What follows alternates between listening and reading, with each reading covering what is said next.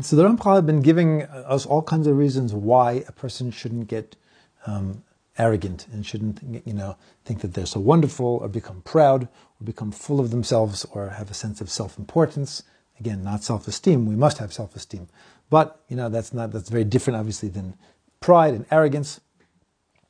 And he's giving us all these reasons about, you know, no matter how much you achieve, you also have some faults. And he's saying human beings by nature are quite limited and all these other things. And he says like this, he says, he says, however, everything that we've, we've, we've been saying until now, that a person really can tell themselves to try and develop the proper attitude um, and to, uh, the proper understanding and, and, of humility and become humble, is, is look at all the examples he's been giving us, right? He, he says that's someone who's like Avraham, someone who's like Moshe, someone who's like Aaron, someone who is like King David, and all of the um, Hasidim that we've mentioned.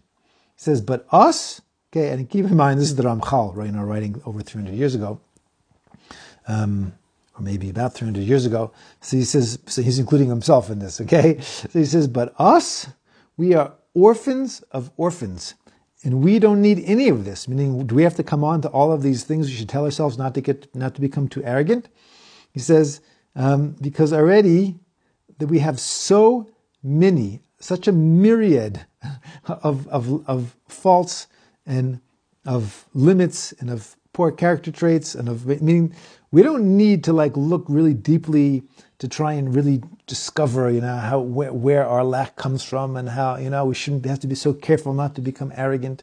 He says because he says look at us compared to the earlier generations. Look at us. He says all of our wisdom is like nothing, like nothing at all compared to them, because the greatest wise man alive today amongst us would only have been from the lowest of the students of the students of the earlier generations. Okay? And, and this is that which is really important for us to understand and to know. And um, if we understand that, it's like you know, look look at the generation we're living in. Look at who the greatest in our generation is. He says such a we we understand where we fit in to the bigger picture of the Jewish people and what came before us. He says then there is no place you know for our our our uh, self importance to puff up you know for nothing. Rather, we will recognize okay that our understanding is so limited, is that our is that our intellect is so weak and there's we're, we're so foolish. Okay, we we're so full of mistakes. We're so full of you know of, of lack of clarity and lack of understanding, and we can't remember and we can't focus and we can't concentrate and we don't yeah we you know we don't understand things well. But he says, he says we have to know this. Okay. Um, and, and, and, and that, or that which we do know is such a minority of a minority. It's just a small amount. And if that being the case, then for sure, where, where are we going to be? You know, what are we going to start feeling arrogant about? Like, really, do we have anything to be arrogant about? Rather, we should actually, our generation should be should have a sense not of arrogance, but a sense of embarrassment. Okay? And, and if we understand how low we are, and he says, and this is obvious. And I think we have to always bring it back to the other side, um, especially for us, which is the low, the low self-esteem generation. And so he's saying, so he's saying, see, it's true, we are a bunch of losers. So he's not saying that really either. You know, just you know the the, if, the the famous question is if the earlier generations, you know, if uh, if, if Moshe, you know, didn't bring Mashiach, and if King David didn't bring Mashiach, and if you know, and if uh, all the sages of the Gemara didn't bring Mashiach, and the Rambam didn't bring Mashiach, and you know, we're going to bring Mashiach. This is is is that all the, all all a generation has to do is what they are capable of.